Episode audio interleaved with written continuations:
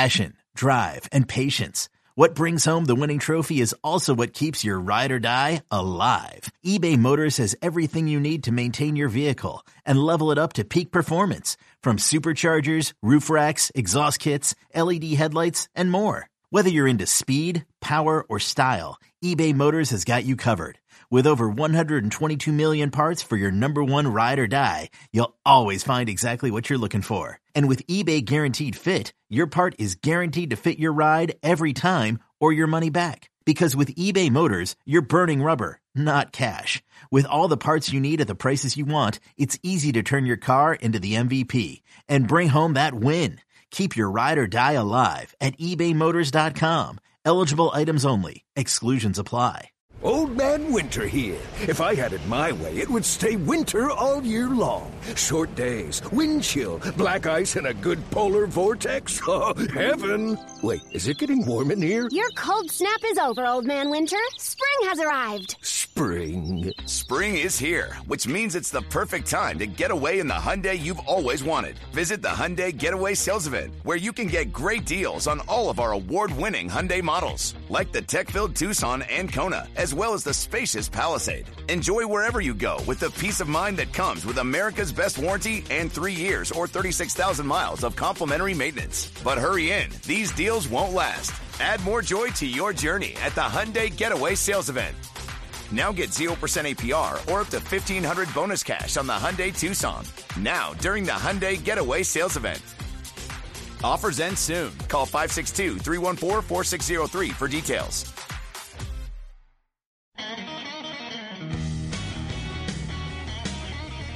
Welcome in, welcome in. The Bite Me podcast is on the air and in your truck, in your home, wherever you're listening right now. We appreciate it. John Lopez here. Captain Scott Knoll there, and so is Captain Caleb McCumber. We got Caleb, uh, our, our field reporter, so to speak, is out there uh, getting stuff done in uh, beautiful uh, Louisiana, I believe, and uh, we'll get all the details on that in just a second. But, of course, uh, definitely want to get through some of these things because we've been really lucky getting a bunch of new listeners uh, just about every single week, and that's awesome because uh, we get people that uh, – want to talk some fishing, maybe learn a thing or two, uh, maybe uh, share some topics with us, et cetera. And we will uh, get to all that. So we want to make sure that you have all the particulars of what we're doing. And the particulars are this, very simple. We'll get into the rest of the topics. You can uh, ask those questions and topics uh, anytime you'd like. Uh, and that can be uh, via the Bite Me group page on Facebook. Easy to join. Just search Bite Me. You'll find it. And of course, you can subscribe to this podcast. If somebody shared it with you, somebody Uh, told you about it. We appreciate them. We appreciate you. Just go to iTunes, Spotify, Google Podcast, anywhere you can get a podcast. This one is going to be on the air. So, boys, l- let's get right into it because, you know, I don't like to uh, waste a lot of time. We've got a lot of ground to cover, a lot of water to cover, so to speak. Uh, and uh, we're going to talk about the perfect wade. I actually just got a question, a second question on this right before uh, we uh, started recording this podcast. So, we'll get to that as well. Um, upper, middle, and lower coast. This sounds very simplistic, very rudimentary, but the question I got was, y- y'all talked last week, and we did, about uh, the potholes and, you know, how that's distinguishable for the lower coast and how to fish them, and they appreciated that, and we appreciate the nice words. So the question was, let's say, I, you know, I, I think he was in Victoria. No, not Victoria. Some South Texas town. And he says, you know, I usually go south, you know, to the to the uh, lower coast. Well, let's say I go to the middle coast. Why is that different? What do I need to know? Upper coast. Why is that different? What do I need to know? We're going to hit that with a couple of guys that have been all around uh, the Texas coast, uh, more so than than I have, uh, to be exact. Uh, and uh, I think there's there's some other really fun discussions to be had about the intercoastal canal, or as we call it down in Matagorda, the ditch. Um, a lot of times you just barrel through the ditch, so to speak. Uh, Scott and I have had this conversation uh, probably close to two years ago now about, uh, you know, there are things to look for, things to find, uh, you know, don't just put your blinders on and, and just barrel down that, uh, that ditch. There are some fish to be had. And I think uh, this time of year might be really, really good. Interesting boat ramp confessional that scared the heck out of me, uh, because I, there's no way I could do it. Um, and we are in officially early trout, fall trout pattern. What is that? and a lot more for you. But we got to start with uh, uh, Caleb. Uh, your surroundings look slightly different uh, than the last time we had you on a Zoom call. Uh, explain yourself. Yeah, Jim Cantoria here. Exactly. The hurricane has officially arrived in South Louisiana. Yeah. I am I am sitting in a Jayco travel trailer. You can see my J H boat parked right out the window. I can. Right beside me are some bayous off of what they call Mister Go, which is the Mississippi River something outlet. It's a, mm-hmm. it's a big chunk of water that splits up a lot of the marsh here in South Louisiana. And I've got little Steve with me, and there's a fourteen-foot alligator about, I don't know, twenty yards behind me that's floating around in the water. So Steve and I have had a talk about that. Steve, stay where uh, you are. Yeah, don't don't move, Steve. Um, yeah, it's been a it's been a travel day for us uh, in in typical tournament fashion, and my ability to remember things. I thought we were leaving Wednesday morning. Um, yeah, we, that's a whole different and, and topic. Can you we'll update? Get, can you update on when you exactly left? We left. We left at four thirty a.m. from Cypress, Texas, this morning. Uh, mm-hmm. We got down here. We we wanted to get here early, get packed, get set up, be ready to go. Um, in the back of my truck, we brought two trucks and two boats. In the back of my truck is a pellet smoker, two Weber grills.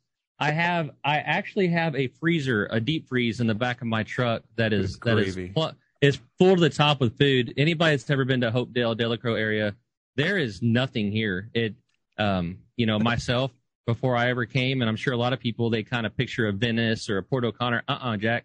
It is a crummy boat ramp, a little bit of fuel, a, a obnoxious, absurd amount of houses for the sustainability of going to get a bag of Doritos around this joint. Uh, it, it's a twenty, it's twenty miles to the nearest food around here, so we brought a bunch of food with us this time. Uh, out in front, I have a picnic table with a forty-two inch T V, a hacked Android T V box that's wired into my iPad, so they can watch the Astros tonight. What a baby. Uh, Daniel brought no less than seven thousand bags of chips. I've got cashews, peanuts, mixed nuts. We are set. We are set. If if if the world ends, me, Steve, and this Jayco and Daniel, we're going to be okay. You know, uh, we, we talk often on this podcast about not overpacking.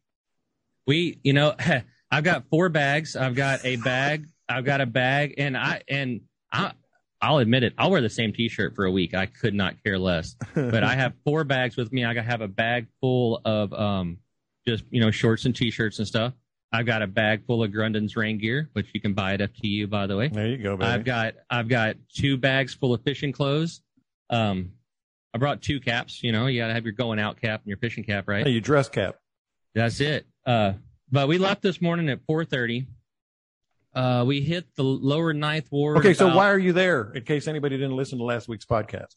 Oh, we're here for the Redfish World Series. We're here for the Redfish World Series. It's a four-day tournament. Got to catch a lot of them, and it's it's quite simply the best guys out there. It's the top fifty-five teams you can find. Um, we have to catch two fish day one, three fish day two, I think four fish day three. I probably should check on that. And then they cut it, and then the last day, they the top twelve teams move on for, uh, I think, a one hundred thousand dollars payday.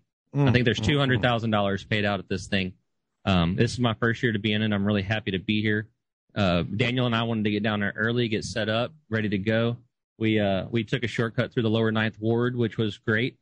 Um, got got down here at eleven thirty, and they told us that we would not be able to move into our R V until three p.m., So it's a good. It's good that we got up and got down here early, but Daniel did point out we missed a we missed a bunch of traffic. So I'm not going to beat up on him on that. But no, but yeah, uh, I think I have fifteen rods in the back of my truck. I hope to come home with two or three of them. And I told y'all before the show that Daniel bought me a very special present, and he handed it to me right before we started recording. And said, "I said, what's this?" He said, "It's yours." I said, "What I owe you?" He said, "It's yours." And it is. I don't know why he would do this. But he bought me a V H F emergency radio. it, it, this thing floats. Okay. I mean, it's Caleb proof. I, well, there's two I parts see. of that story. And Scott, I want to get to you because you're grinning the whole time. You've lived this life, and I know I want to get your stories. But there's two parts of that gift that are very, very important.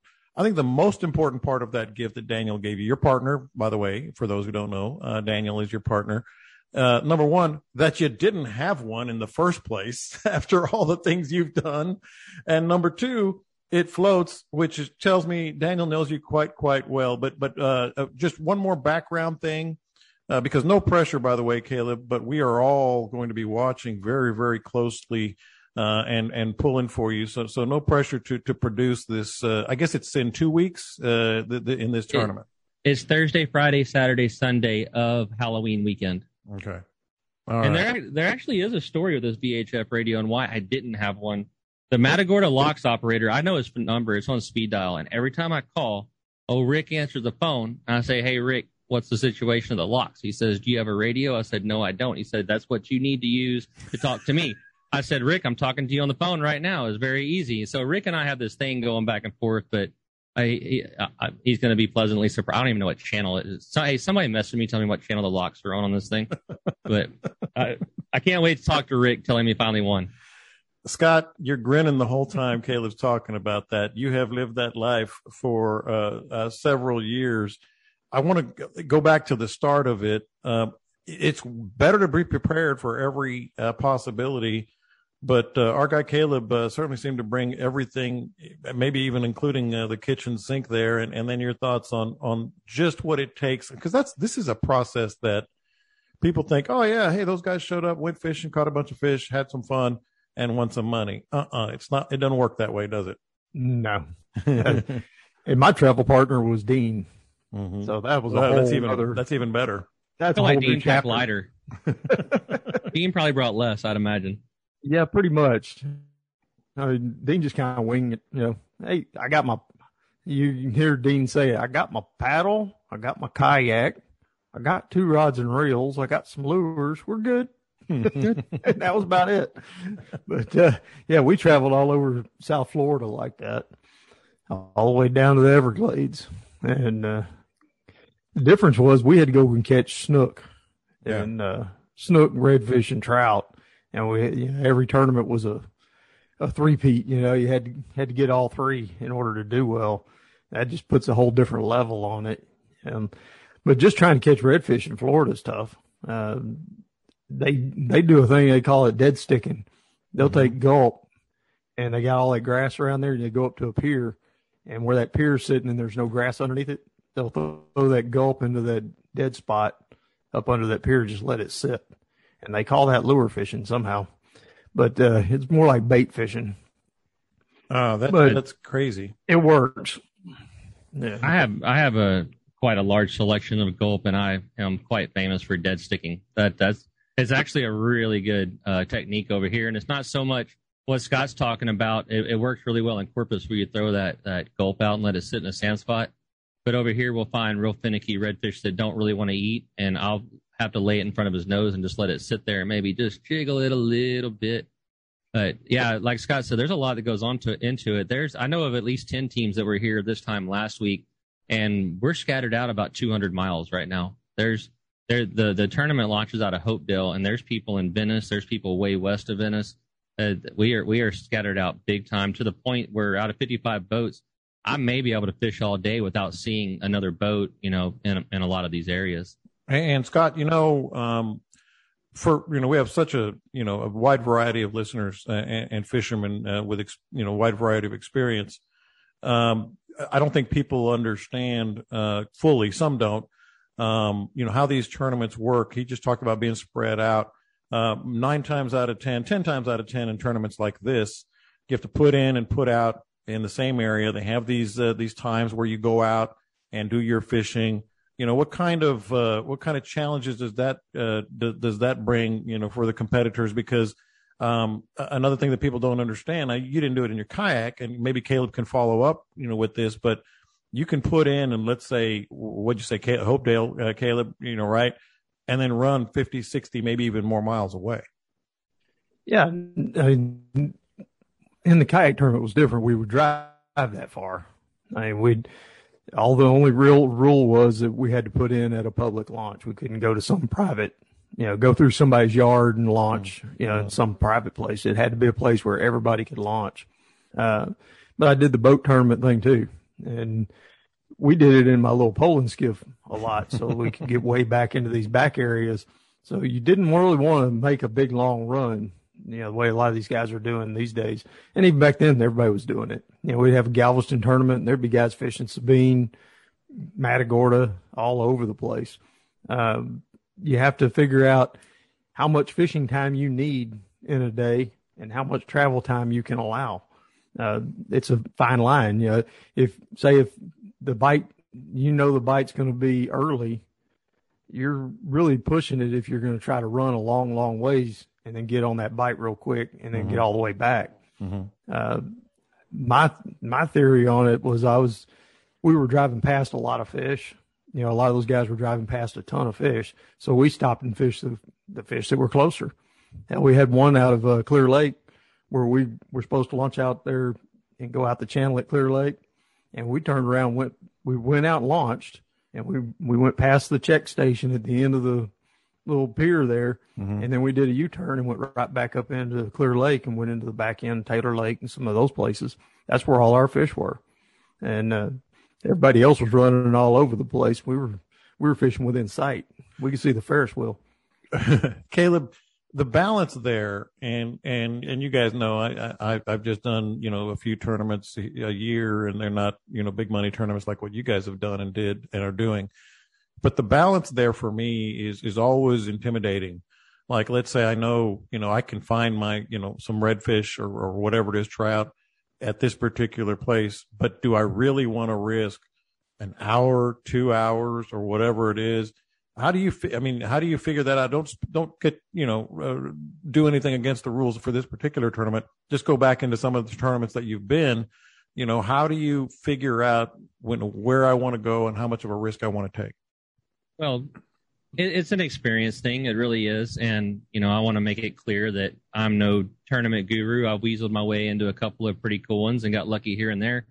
Um, I'm going to go where I'm comfortable spending a, a, a lot of time at. Now, there's situations where, uh, you know, you'll run four hours one way. And, but like Scott was saying, you know that you have an hour or two to catch your fish and get back. But if you're doing that, you're running to a high percentage area that has has good stuff in it. I'm always going to try to stay close if I can. Um, we uh, we want to find something within twenty miles of the launch here. That's that's that's that's what we really want to do. Do we are we going to have to run one hundred miles? It's quite possible. Uh, the tournament that Daniel and I won in Sabine, um, I think it was eighty miles one way. But those those ponds had proven themselves in our practice fishing, and I knew that once we got there, we didn't have to do any more running. One of the things that, that, that I tell a lot of people that reach out to me for some crazy reason about tips for tournament fishing is tournament fishing is, it has nothing to do with like fishing with your buddies on Saturday. Tournament fishing, a high percentage of it is time management, period. Um, you know, know, knowing how to make the most out of every single minute of your day.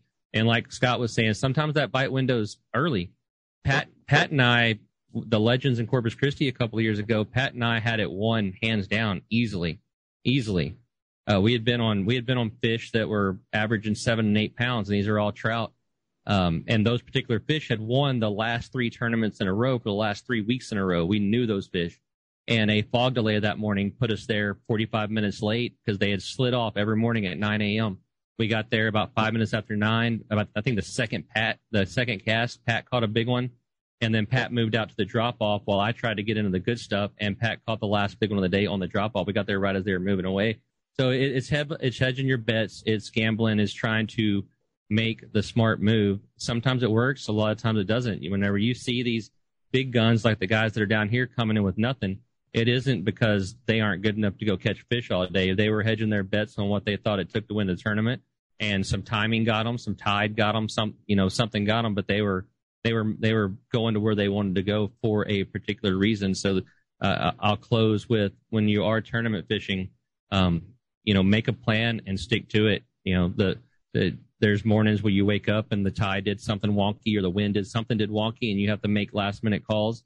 But at the end of the day, you know, make a plan, stick to it, and if you don't catch your fish in the first two hours, don't panic and bounce around and run around. You know, you. You can go watch the YouTube video that I put up of me and Daniel at that tournament in Sabine. We didn't have our fish caught until fifteen minutes before his time to come home, but we stayed with that plan all day. Now, Scott, um, we do have a lot of uh, tournament fishermen like myself that mainly do, you know, smaller charity stuff. Also some very experienced fishermen here. when you are scouting, and I'm going to let Caleb decide if he wants to weigh in on this, because, again, we want to make sure he's all uh, good to go for, for uh, the World Series, do you just start closest to the to the launch area and just, you know, kind of go in a certain direction, or is there a strategy to scouting? Uh, you look at weather. Do you look at uh, t- tidal patterns, when a tide is hitting a certain area? That's what I've done in the past. Like, okay, the tide is here at this hour, uh, you know, today and, and, and, and tomorrow when I'm fishing or whatever. And it's here, you know, three hours later, three hours earlier. You know, guys want to, and, and this is, this extends not just to tournaments. It's like maybe, you know, uh, increasing your odds to catch fish, period, on a given day. How do you like scout, let's say, a fifty mile, we'll keep it simple, you know, sort of target zone that, that you want to fish? I know what my fish are doing, and I'm going to look for areas that are similar to that. And like he said, comfort, you know, what you're comfortable fishing. Uh, I like marshes, you know, I like fishing rivers and I like fishing marshes. Uh, if either one of those is available to me closer to that ramp, then that's where I'm going to go. Mm-hmm. Um, I'm not a deep water guy. You know, there's a bunch of deep water specialists, and it didn't do me any good to go out there and roam around in the middle of East Bay or the middle of Trinity and look for those deep water schools. I got it. That wasn't in my game plan. It's mm-hmm. not my wheelhouse. You know, I'm just not going to, I don't feel comfortable doing that. Uh, so know what you like to do and know how, what you're most comfortable catching fish doing, and then start working from there using a map, using Google Earth, uh, then then start putting your time on the water. Uh, Google Earth is the way to go, uh, always was for me. Uh, we were fishing places in Florida we had no clue about, and uh, we learned real quick what type of areas we liked and what type of areas we wanted to stay away from. Uh, there was a whole lot of guys over there fish docks. We just didn't do well on docks. Mm-hmm. So we fished a lot of more backwaters, uh, the canopied areas where the mangroves were making complete canopies and had shade all day long. Uh, we could catch fish in those all day. You know, it wasn't a morning or an evening thing. Uh, you had that lower light in there, and you, you'd have good tide movement going through there. So we would look for, do a lot, a lot of scouting on Google Earth before we'd ever even get there. And then that narrowed it down to half a dozen places we needed to go check during that week that we were pre-fishing. Caleb, how do you approach the day, the day before, the week before, whatever, when you're trying to target, okay, this is the area I need to find where some fish are? It, it's fairly similar to what Scott said. Um, we all have our different strengths. Mine, I truly believe that if I find water where I can see the fish, I can compete with anybody out there. Uh, one of the things that I'm gifted with is I, I can see them before they see me a lot of the time, and I can hit my cast. I'm good at that. So what I'm going to be doing over here, there, I'm I'm going to probably stay in the marsh. Um, the, I haven't my I, I got cut off from being able to speak with anybody outside or inside the tournament a week ago. The twelfth was the last day we could talk to anybody. Um, but before that, I heard that the water was pretty dirty over here. There's certain things that happen in this marsh I'm moderately experienced over here mm-hmm. in this particular area. So I know several places and scenarios where it really doesn't matter how dirty the water gets, the water's going to be clean there. So the first thing I'm doing is I'm going to find stuff that matches my game. I want to find what I know I can confidently do. If the, if it turns out that stuff's off, then I'm going to have to adapt and change, and I'm going to have to fish those dirtier windblown shorelines. I'm going to have to fish that deeper water. But what, what I really what I really want to do is I, I want to go find clean water where I can see some fish and, and pick them out. That's the number one goal for about the next four or five days, is just checking all those places that should have stayed clean. That's really good stuff. And again, it, I don't think it necessarily uh, uh, applies to to just um, to, to just tournament fishing. Uh, want to talk about this question we got about the perfect wade, which is obviously a good time to, to remind our listeners the the Bite Me Uh, community, uh, if you will, about coasting, coastal fishing gear dot com, the Wade Right belt, the Wade Right sling, and, and the terrific, terrific things uh, that they have for our listeners. That's another reason to, to want to be a part of uh, the group page, and that is uh, go to coast, coastal fishing gear dot com. Uh, it is wade season right now. It's always wade season, but especially right now. Uh, so you can get, uh, use the promo code bite me twenty, one word, bite me twenty, and you get twenty percent off the entire package. You can go to the website and get more details, but it's the, the Bite Me combo there. So uh, I, while speaking of wade fishing, um, Caleb, you know, the, the, the perfect wade, the question, I won't read the whole thing, but the question is more about from like the gear that, that, that are necessities, especially right now with the cooling weather. Uh, and the cooling water, more specifically, and and when you're, you know, we, we always talk about what you're looking for, uh, and let's say people, you know, listening here, you know, have found where a place where they want to wade, but I think what he was talking about was from the gear to, you know, actually wading. You know, he was talking about he and his three buddies, which so there's four people wading. We've touched on this a little bit, but how would you sort of, you know, put put the group out there in, in terms of where you start with depth, where you start with, you know, separation, uh, how, how, you know, we always talk about going slow, so I'm not going to repeat that, but everything from getting set up for the perfect wade to actually, you know, conducting, so to speak, the, the perfect wade. Uh, assuming I don't know exactly where the bite is, I just know an area. I think I that's what that he's talking about, yeah.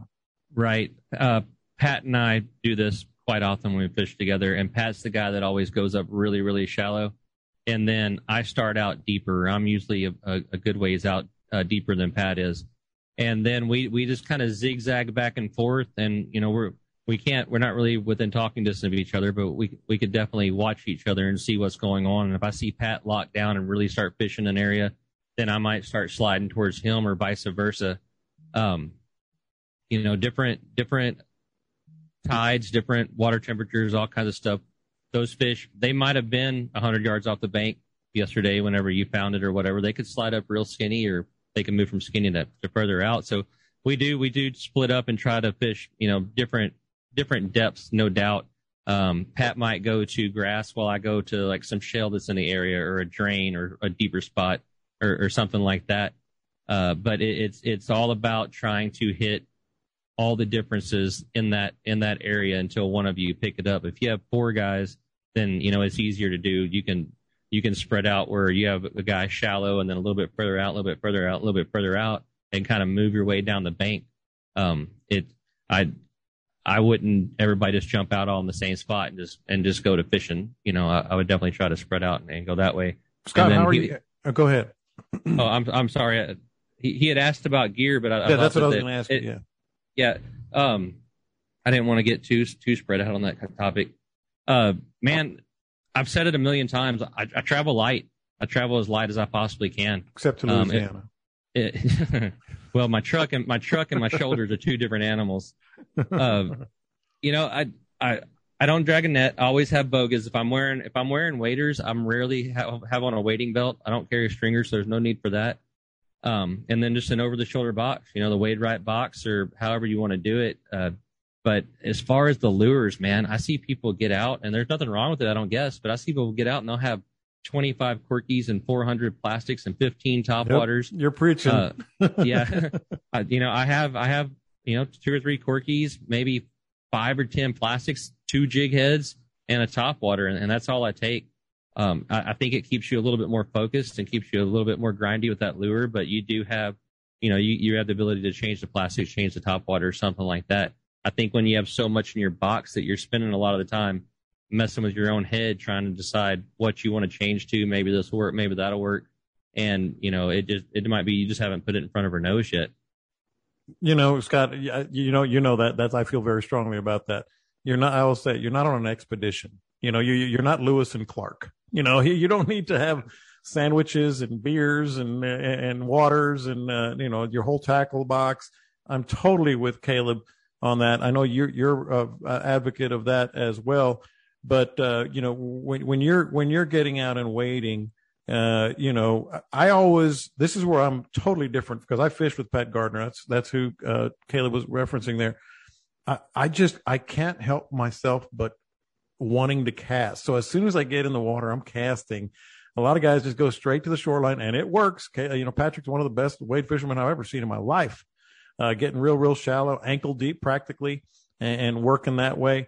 But the other thing I like to do, uh, and I want to get your thoughts just on, on all this, Scott, is I like to, to start casting as soon as I get out of the water, because no matter where, how well I know a particular area, you can just get those reminders of what the bottom feels like as you're working your way toward the shore, or as you're working your way toward one direction or another. And you kind of get in your mind, you know, um, what, what the, what the bottom feels like, shell to mud, mud to shell, deep mud, soft mud, hard mud. And it gives you a kind of a, a, a mental image.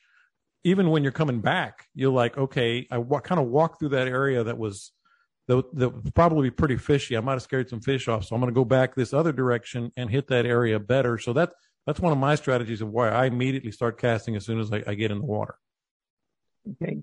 Catch fish if your lure's not in the water. Right. So might as well start casting, you know. Uh, one of the things when, you, when you're selecting those lures and you got your buddy that's going to go fish with you, make sure you got the same lure that he really likes to throw, because that lure is going to get real expensive about four hundred yards from the boat. Yeah. When he starts catching fish and you're not, I, I've had that discussion many, many times. What do you I know? owe you? Yeah. How much is it for that gold spoon? Uh-huh. Oh, you didn't bring one? Yeah. Yeah. Yeah. I think I can make me some money here. Oh, man, I can't but, even uh, tell you how many times I've been nah, in that just boat, go, so to speak. Go light, you know, like he's talking about. Don't bring everything with you. Uh, I'll I'll typically bring, you know, a couple of top waters, handful of soft plastics, you know, a light color and a dark color, and a few jig heads, maybe a couple of different weights, but truly do pay attention to what your buddy's going to be throwing, uh, and know what his favorite thing to throw is, and make sure and pack one or two of those, because if you're going out there and you don't get on, you don't get on fish your way, and you look over and he's getting on fish throwing what he likes to throw, it'd be real handy to have something. That, uh, you know. Handy. Yeah. I told us, I told a story last week when I was, I, we were talking about, um, whenever we were catching all those big trout on the on the purple swim baits, you had to have those. That wasn't completely true. Uh, the I think the second or third day we were on those fish, one of my buddies stopped in. The old, good old Blake Burnside from the C C A. I'm going to call him out. He stops in and he's throwing he's throwing just a generic old quirky fat boy black back and silver sides. And uh, you know, we had kind of waved him in. You come fish with us, buddy. You know, we all, all we all live in the same town. We're all good friends. And uh, he gets out and he comes up there and, man, he throws out and something just waylays this quirky, right? And he reels it in, he throws it back out, and wham! And we don't, we still don't know what he caught. He never turned it. It just, just ran drag and then bip, got off. And uh, I said, hey, Blake, and I, I could see his pockets, they're bulging. Any anybody that has fished for a long time can look at a Sims jacket, at those big old sandwich bag front pockets, and tell when it's full of quirkies, right? Uh, I look over at Blake. I'm like, hey, man, you got another one of them quirkies? He looks at me and goes, nope. And, I, you know, I kind of laugh. I'm like, yeah, okay, okay. And then it got silent. And it was thirty seconds of me going, ah, here, you know, waiting for him to go, ah, here's what. He never did it. He never, it, nope. And just kept fishing, man. You're on your own, big uh, fella. Yeah, so whenever I say you had to have a purple lure to catch them, you had to, because that's the only thing you can get your hands on out there that day. It, it it is interesting, uh, you know, the, the games people play, so to speak, out there. Now, uh, last thing, and before we move on from wading, um, you know, Caleb, when, when you, well, both of you, but Caleb, I'll start with you. When you're wading, uh, just, this is just to reiterate, we've talked about this, anybody that listens to the podcast, uh, but I just feel like this is so important that so many people don't do. And you just get a hit. I mean, just a hit, a good hit. Um, Well, I'll just let you say it. W- what do you do? I'm I'm locked up. Yep. I'm there for a long time, especially if the water's cold. If the water's cold, I'm really there a long time. Um, it, and and it might not be so much as I'm waiting on that fish to come back, as, as it is is those fish usually aren't by themselves. Maybe it's signaling that fish are starting to come in there. You know, if, if I'm in a If I'm in a drain, I, I fished. I, there's a. I had a heck of a day one day where we had, I think, ten fish up to thirty-two. Uh, I got there at six thirty in the morning, and I did not catch my first fish until after lunch. It just looked right. Everything felt right. And, uh, you know, like you said, I, I, about, I don't know, one o'clock, boom, and uh, missed it. Nothing, one thirty, boom, and I caught one. And then at two o'clock, it just came alive. Mm-hmm. So especially if the water's cold. Now, if it's, If it's springtime, summertime, something like that, where you know, the, if there's fish in the area, they should be eating, and I get a thump, I'm still going to lock up, but I, I'm probably not going to give it more than ten minutes without getting another bite. But in the wintertime, I'm probably going to hang out for a good long while. That's Patrick Gardner's wheelhouse. Sometimes I'm like, dude, but, that's what, enough. What you're not, what you're not telling everybody though is Pat is an absolute freak of nature. Yes. that, that there is something special about that guy. You know, I talk about sight casting redfish out of my hundred thousand dollar tower boat. That fool can be ankle deep in water and sight cast trout thirty yards away from him. Yeah. We were we were fishing a, a tournament years ago, and man, it, we were, it was the last second. We had to get in. It was out of Port O'Connor. We had started way over in East Matagorda Bay, and we needed one more good fish. On our way home, we stopped over like behind like the Greens Airport area there in West Bay, just kind of a kind of a Hail Mary. And honestly, what we were trying to do is upgrade our redfish. Our redfish was pathetic. That is probably the only tournament I've ever weighed into redfish and worried about it measuring on the short side, right? uh, you know, I think we had three five-pound trout, and we had our redfish weighed, I, don't, I think it weighed under two pounds and was still somehow twenty inches. It was terrible. and and so if anybody knows that area, from Greens all the way down the concrete wall, there's this there's this sandbar that in the wintertime you really can't get over it, right? So Pat went to the other side of that sandbar, and he's just walking. He's just going. And and Donnie and I, we were fishing around there. And this was the second tournament I'd ever fished with Pat. I really didn't know the guy. You know, uh, Nick Mosley, that was his cousin. Nick had vouched for him. He's a good fisherman. Um, and in the first tournament, Pat had, Pat had really done well and proved himself. So, I mean, we believed in the in the guy. Um, but so Pat's over there. The weigh-in's at four, and, dude, it's like three forty-two, right? and and we and we had did really well in the first tournament, so we're we're in it for team of the year. I'm really worried about getting there late, and last second this dude just takes off. I mean, he is walking down the grass line towards Port O'Connor. I can't go pick him up in the boat because I can't get over the sandbar, and he's you know he's out of earshot. We're yelling, he's not hearing us, and I'm telling Donnie, and I mean, I love Pat. We we we we we're basically brothers now, so I'll say this. I looked at Pat, I looked at Donnie. I said, what is this kid doing? This idiot is going to make us miss weigh-in. I mean, I, I'm I'm freaking out. Pat walks like three hundred yards, and it, it looks like he's like like uh, trying to get a deer with a with a stick and a you know caveman style, right? And he finally gets in, and he casts out, and this dude hooks up, and it whitewaters in front of him, and uh, he had been stalking a trout that far and caught it. Uh, you know, yeah. I, I'm just I'm just blown away. I, with I can with, vouch for everything you were saying. As you guys know, I've known him since he was four years old. And I consider that, Scott, I consider that one of my strengths. I can see, you know, in the water pretty well. You know, shout out to the Costa Glasses, by the way, as well. But I don't even hold a candle to him. Um, I mean, the, the way it works. I don't know if you have anything to add on this before we move on, Scott. But, uh, you know, it, that that those are the things that you have to do is just plant. Yeah, just get stuck. You know, uh, watch watch everybody else in the line too. You know, you inevitably, yeah, you know, I'd have a group of guys out and we're wading, and we we hit fish. All right, everybody stop. Well, one guy starts creeping. You know, it, it inevitably they they every cast they make another two steps, and mm-hmm. they make another two steps, and they make another. Before long, he's way out in front of you, and he's blown the fish out.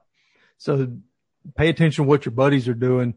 And don't be the guy that, that creeps out there don't in, be that guy. into the fish. Don't be yeah, that don't guy. Don't be that guy. Always, right, Scott, this, always this, one. This, this, this here is. Uh, sometimes I've been that guy. No, just kidding, but not really. Um, you don't know you're walking forwards a lot of the time. It just huh? happens. You don't know you're doing it. Well, it just a lot happens of times sometimes. You kind of move your feet, and all of a sudden you're you're you're moving forward. And the waves gotta, are kind of tapping yeah, you in the back. Yeah, and yeah. you got to catch yourself. So, Scott, I feel like this is a, a great place for, for you to, to, to hop in on, on this discussion, this great question. You know, we, we tend to assume a lot that people know everything about when we say lower coast, upper coast, middle coast. But can you just give us that little fingernail sketch, so to speak, of like somebody listening to us in Oklahoma, let's say, or wherever, and they're, they're, they want to go fishing down here, and they they're, they're trying to find that spot or maybe that house, that rental house or whatever. What do they need to know? We'll start with the upper coast because we did a kind of a deep dive into the potholes and everything last week. You know, what do they need to know about if they're going to fish the upper coast, and how would you define it? Upper coast, I'm going to call probably uh, maybe down. What do you think, Caleb? Maybe down to, to the river at Colorado? I wouldn't go with the Colorado, yeah. no. Maybe um, Maybe like the Brazos River to Sabine, yeah. maybe? Yeah. Cedar I Lakes. By, I think by definition it's Selkirk North. Uh, I'm sorry, Sargent North. I think it's a swing bridge north, but I still wouldn't call from Sargent to. Uh, I don't know. You know the, the Cedar Lakes are are so much like a lot of the places on the upper coast. You know, a lot of, like Drum Bay and mm-hmm. uh, all those areas around there. So I'd, I'd include Cedar on the upper and then start with Matagorda. And go down to Aransas Pass, the the flats around three sixty-one there uh, as the middle. And then from the J F K Causeway down is definitely south. You know, that that's lower coast. All right, so start with the upper uh, if, coast. In my book. If you're going blind, as you know, long week, weekend, uh, week of fishing, what do they need to know? Well, you're going to fish from dirtier water. You know, uh, bring lures that make a little noise. Uh Finding clear water on the upper coast is, it can be done certain times of the year. In the winter time, especially, you can still get some clear water. Um, but for the most part, you're going to be fishing a little dirtier water. You're going to fish more structure. Uh, you're going to want to fish the oyster reefs or, or money. You know, that, that's always good. Uh, a lot more marshes on the upper coast. Uh, you got, man, just tons of marsh rimming most of the, the major bays down there. Uh, up that way. So it's a different kind of fishing, you know, that, that marsh fishing. You're going to be looking for redfish. If you want to go for the trout, go ahead and, and look at those open water oyster reefs a little bit more, maybe the jetties. Uh, you got good jetties there at Sabine. You got good jetties at Galveston. You got miles of jetties at Galveston. Mm-hmm. Uh, backside of San Luis Pass. Uh, you got some good wading areas in there. Uh, get to the middle coast. And then you get into a little more sight fishing. Uh, you can you can find a little clearer water on the bottom. Uh, you still got marshes. You still got areas that you can disappear off into back lakes. A uh, lot less oysters once you get out of, you know, East Matagorda's got some oysters and West has got a few oysters. You get down to Port O'Connor, they they get pretty scarce. Mm-hmm. Um, then you get up in San Antonio Bay, that, that's all it is, is oysters. Uh, San Antonio Bay almost fishes more like, to me, more like an upper coastal bay, uh, fishing the oyster reefs. But then you get on down like Dean's area, uh, that's all, it's all about the grass and drop-offs and, and uh, fishing potholes and things like that. You go further south, then it gets into just miles and miles and miles of the same. I mean, everything is, it's the same depth. It's the same look. It's, it's hard to fish down there if you don't know what you're doing. Just set up some long, long drifts mm-hmm. and you'll run across fish. Uh, Baffin's a little different. Caleb knows Baffin better than I do, but, uh, most of what you consider lower Laguna Madre is just going to be miles of grass flats. Uh, most of the places, if it wasn't for the intercoastal, most places you probably walk all the way across the bay. Yeah. Yeah. Now, Caleb, when I, I saw this question, and I want to get your same take on, on what Scott just said, but this is where this is where my mind went. Upper coast, deeper water, um, probably maybe even if you're packing, maybe a heavier jig head. Uh, I, I would I would if I'm fishing the and I spent, as people know, I spent a lot of time fishing Sabine. Um, you know, a lot of water movement out of uh, you know bayous mostly up there. Uh, so that's what I'm looking at if I'm fishing the upper coast. And as Scott said, uh, darker, darker, dirtier water. What are your thoughts? Let's start with the upper coast. Yeah, on the upper coast, you know, definitely I'm throwing a quarter ounce jig head almost all the time because right. it's, it's deeper water.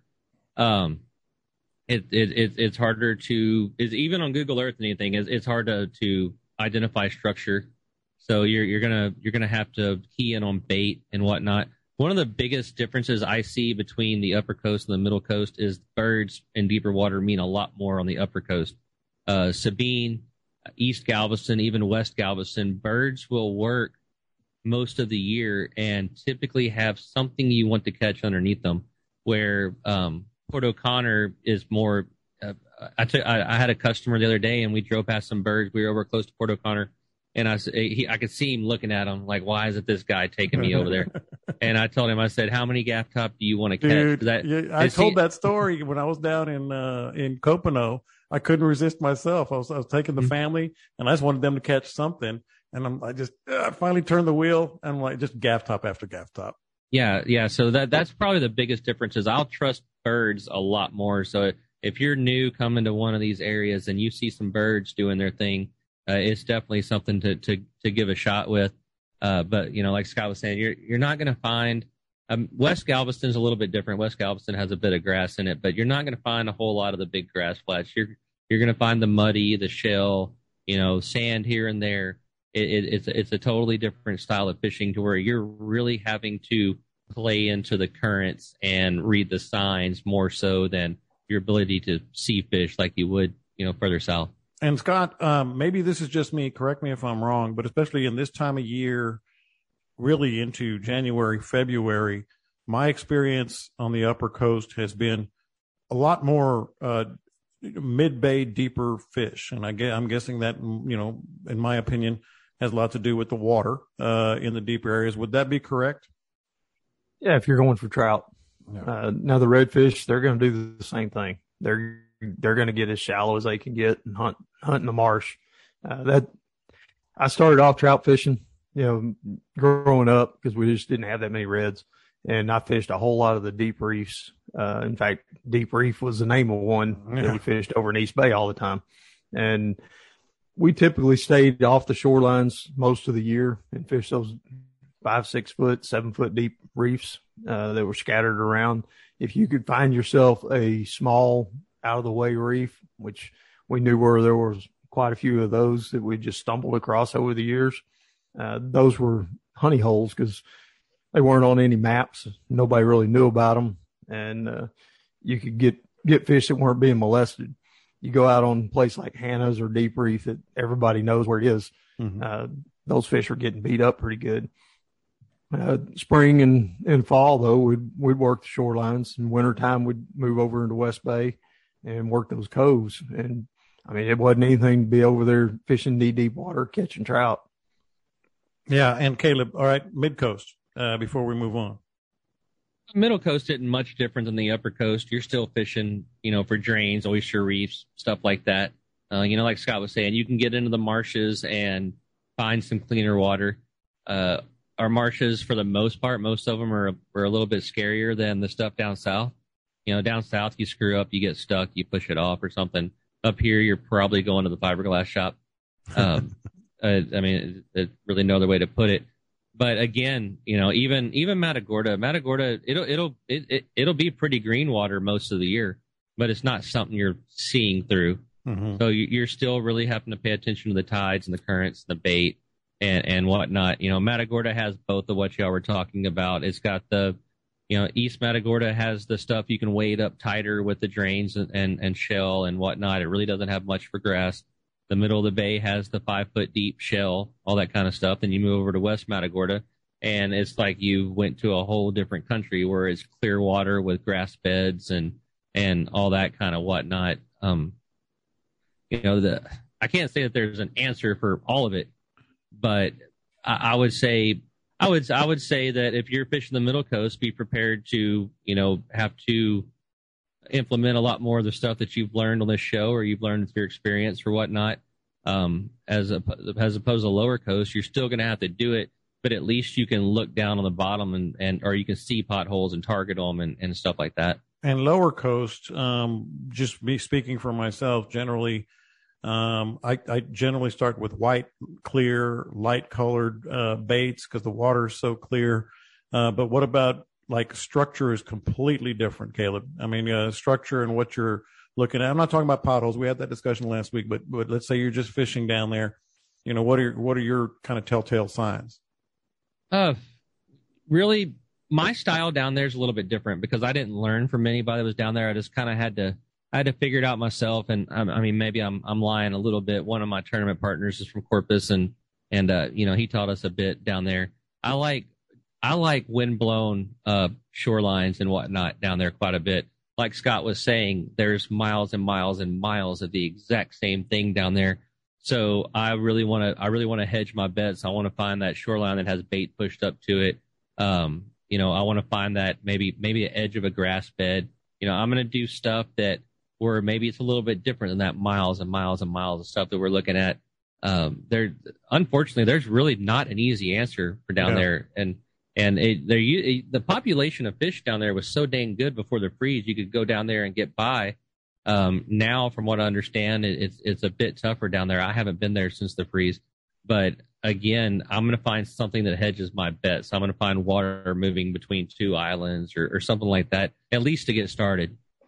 Yeah, and uh, you know, while we're on the the, the lighter and and, and cleaner, uh, clearer baits, um, another one that uh, our our listeners need to, to kind of put a pin in and and go to uh, my coast outdoors dot com, because my buddy Mike Acrylic uh, from Knock and Tail, um, I, I just picked up several bags of uh, the bone ice, which I would use down there. The bone ice Knock and Tail has a little knocker in uh, in the tail. It's it's self-explanatory. Uh, I also uh, would recommend that you go there because it has another uh, Bite Me twenty uh, promo. So the Bite Me twenty promo code on my coast outdoors, if you're going to try that, you're heading down there. Uh, Mid-Coast, uh, I, I use these in Matagorda all the time. That's the greenback uh, that he has there. And and those are good because you can just uh, you can just really don't even have to work them that hard, if at all. So so he's got that uh, going for us. Um, all right, so let's get to um, that. That's a good discussion. We're gonna have to, you know, kind of follow up on that in a future podcast. But before uh, we move on, um, I promised this, and um, I don't know. You know, Scott and I have talked about, especially when the sun comes up and, and it gets colder in the colder months. You know, a lot of times find the the the concrete, the steel um, that would warm up first. That might be a good kind of attack zone uh for fishing. I do that a lot. um I did it more up upper coast, you know, in when I was at Trinity and and Sabine, but I still do it some down in Matagorda where I am now, um for intercoastal intercoastal fishing. And I know we all do it. I do it nine ninety times out of a hundred. You know, Scott, I'm just uh you know barreling through the ditch in my mind. I have my game plan, as Caleb was talking about, and I'm going to these pl- three places, let's say, that I have in my head. I have to catch myself, because sometimes there are things, if your head's on a swivel and you're always paying attention, there are things that you can see on the intercoastal, especially as the, the water starts to cool down, that might want you to to put the proverbial brakes on and give it a shot. What what are you looking at if, if you are, you know, you do see something? What do you what would you see that would make you stop? Put it that way. Uh, if I'm polling, uh, I've well, got no, some not, no, no, yeah, not when you're polling, because that's yeah. I've that got areas down here that yeah. that are long sand flats. On the intercoastal, right on that, the, yeah, yeah, right on the drop off, and there's some grass on them. Mm-hmm. Uh, I like to find an area that's got some kind of structure, uh, not just miles of the same. Yeah, you want some some little drains, some little edges that uh, where maybe the salt grass is growing down. One of my favorite areas down here, there's a lot of salt grass growing out into the intercoastal. You know, the cord grass, uh, the redfish will tend to move up there and be on the edge of that. Uh, the riprap, any kind, anytime I see the riprap, if it's just miles of exactly the same riprap, you can get a trolling motor and go down it and find some fish. Uh, there'll, there'll usually be a little gut right up against it where the waves from all the boats have washed it out. Um, throwing, throwing right onto those rocks, you know, it's concrete, the throwing right up to that concrete. Yeah. Um, If you find one that's got a weird, like a washout, you know, where you've got miles and miles of this uh, riprap, and then there's an area where maybe a barge got pushed up onto it or something, there's a, a deeper hole pushed into it, stop and fish that. Mm-hmm. Uh, give that a shot. You'll find flounder in there quite a bit too this time. Bingo, y'all are reading my mind. Uh, most of the time, I'm always I'm always looking for redfish, you know, on, on those. Uh, You'd be surprised how many redfish are just up there on those sand flats along the side of the intercoastal. Uh, it's a constant tidal movement for them. You know, even when it's a dead tide, all those barges moving by and all the bigger boats, uh, they're constantly throwing a wake up there and moving bait, moving fish around, uh, stirring up the bottom. So you can fish that on a dead day in the middle of the summer and still have water movement. Mm-hmm. Um, One of the main things I use it for is wind, honestly. Yeah. Down here in Port O'Connor, you know, if I good if I've got one of those days, it's blowing thirty, you know, out of the south, and my guys still want to fish, and all the open water is just blown out, and I, poling is going to be tough. I'll slip over there on the inside of that, get that big wall. You know, it's got those huge uh, spoil banks all the way along there, twenty foot high, and trees on top of them. Hell, I'll go go snuggle up next to that, and I can pole for miles that way. Mm-hmm. And we you know, do well. Yeah, you know, Caleb, he just mentioned the wind, and a lot of people, you know, kind of duck in there. That's how I found most of my favorite places on the intercoastal where we are now in Matagorda over the years. Uh, because you just, you, you know, you have the itch, you want to fish, or you have buddies that you want to take, or clients in your case. Um, but one thing that I look at, and I want to get your thoughts, what would make you stop? And, you know, just to be completely honest here, most of the time when I stop in the intercoastal and I see something, it's because I'm on my way in and I didn't miss necessarily, or I want to catch some more fish, or didn't necessarily catch fish. And I'm like, well, let me try this, these spots that I like. But one thing that I'm looking at, there's, there's oftentimes there's cliffs, you know, from, especially on the north side of where we fish. Uh, you know, there, there's cliffs.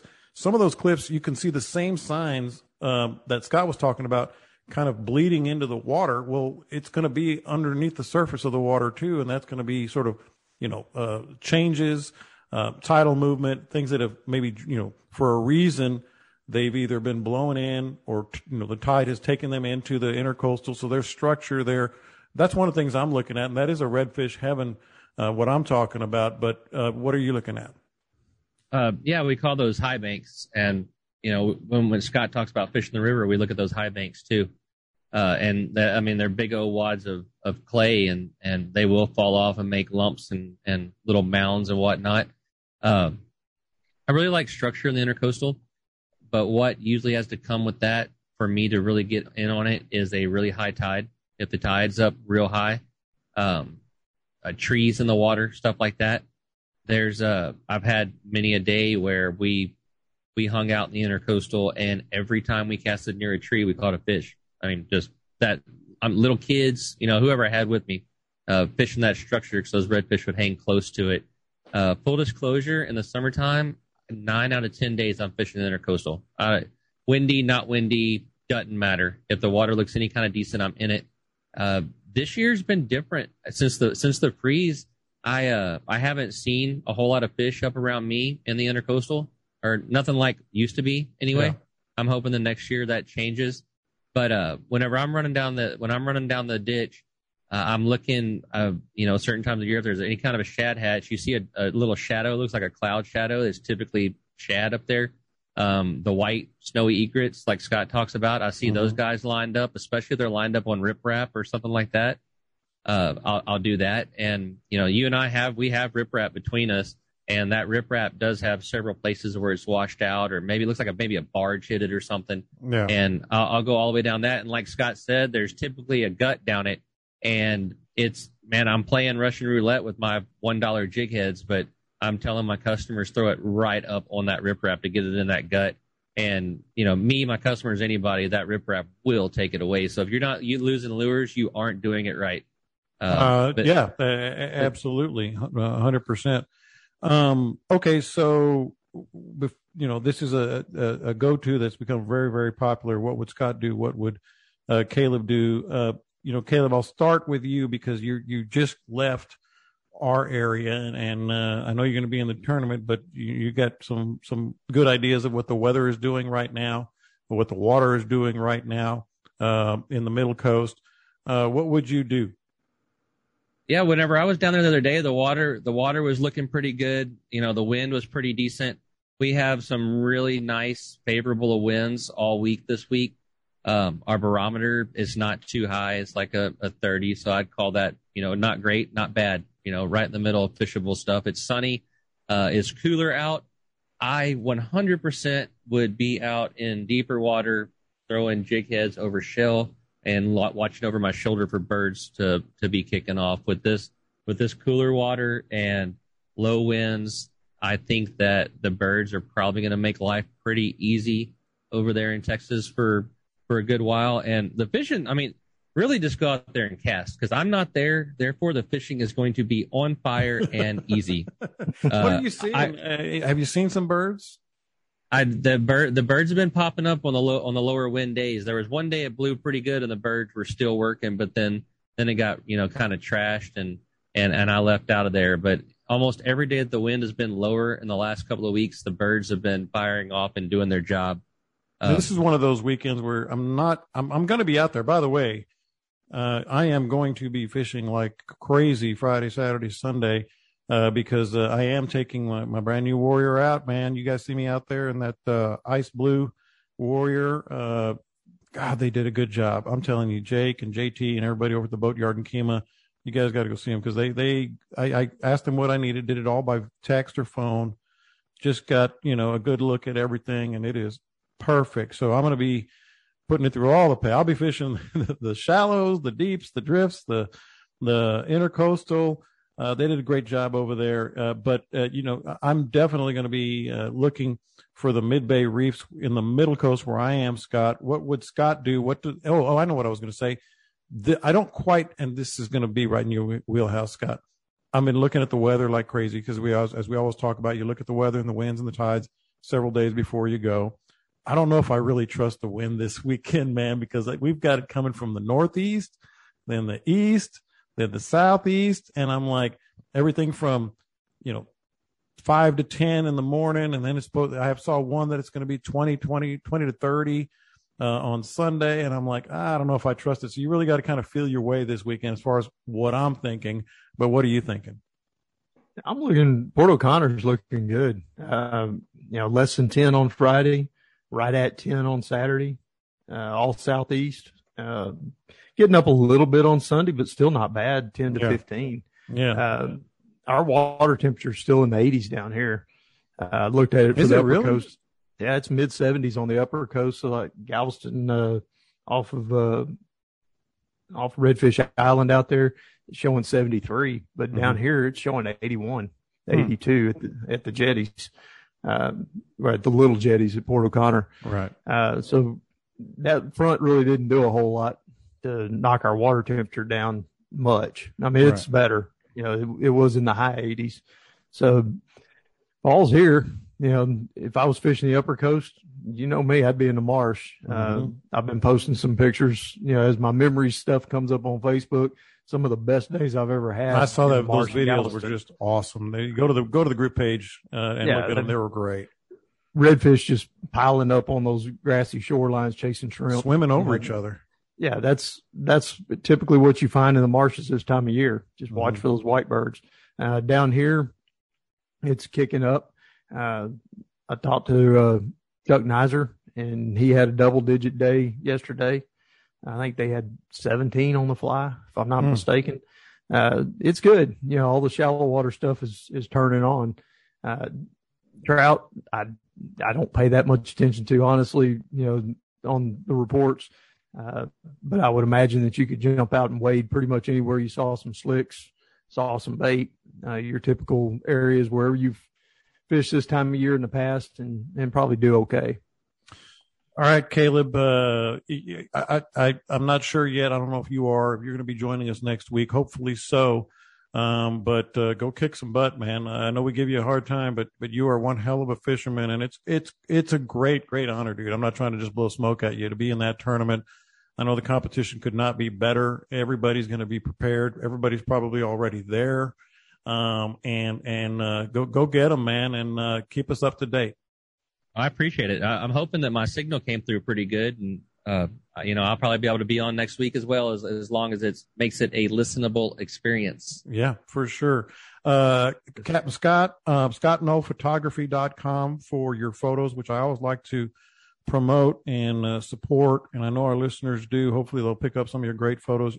You got a bit another big event coming up. We'll get to that maybe next week uh, with the, the the awards at the end of the month. Uh, but also Bite Me Gear. We still have, uh, correct me if I'm wrong. We've got the, we got the buffs, we got the shirts, we got the hats, and Camille stays on top of that. Is that correct? Yep. I just rearranged the closet the other day because it was getting a little That's out of your hand job. in there. She yeah. gets it. You arrange it. Yeah. I kind of moved things around a little bit and made it a little easier to find some stuff.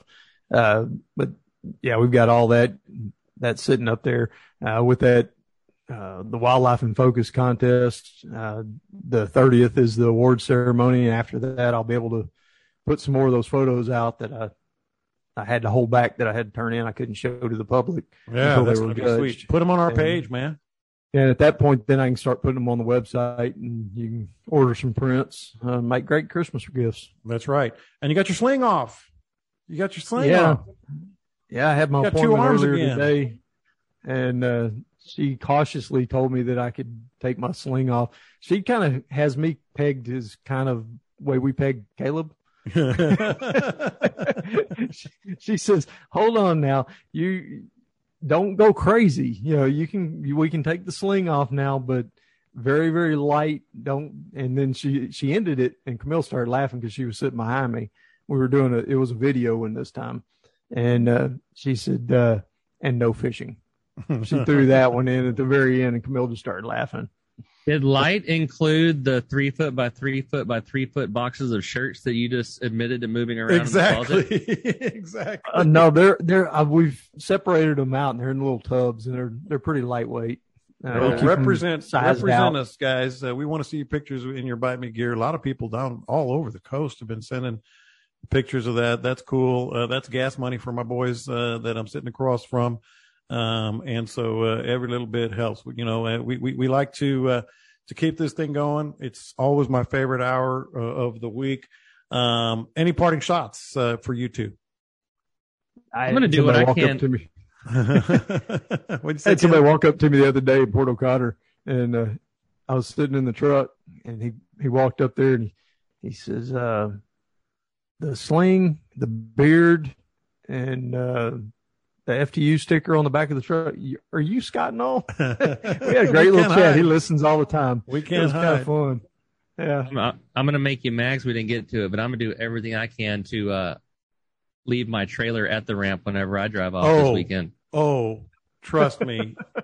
That will be a significant part of next week's podcast. Can we That's start a with that next week? You're learning. You will start with it next week. You're learning the business, my man. That's a tease right there. Uh, so now you got to listen. Uh, go. Don't forget to uh, to register, subscribe, uh, all the places I mentioned earlier, uh, uh, Spotify and iTunes and such. And don't forget uh, to get that gear, represent, send us the pictures, and uh, catch a bunch of fish. I don't forget the wave, man. I'm gonna be all over that bay. I'll probably be twelve hours on the water. Uh, so shout at me, send me that uh, that ice blue uh, Freedom Warrior. I'm happy to stop by. Uh, just wave me in, and we'll, we'll wade, we'll fish, we'll have a good time. Until then, you guys, uh, have a great time, have a great weekend, and uh, catch them up. We'll see you next time on the podcast.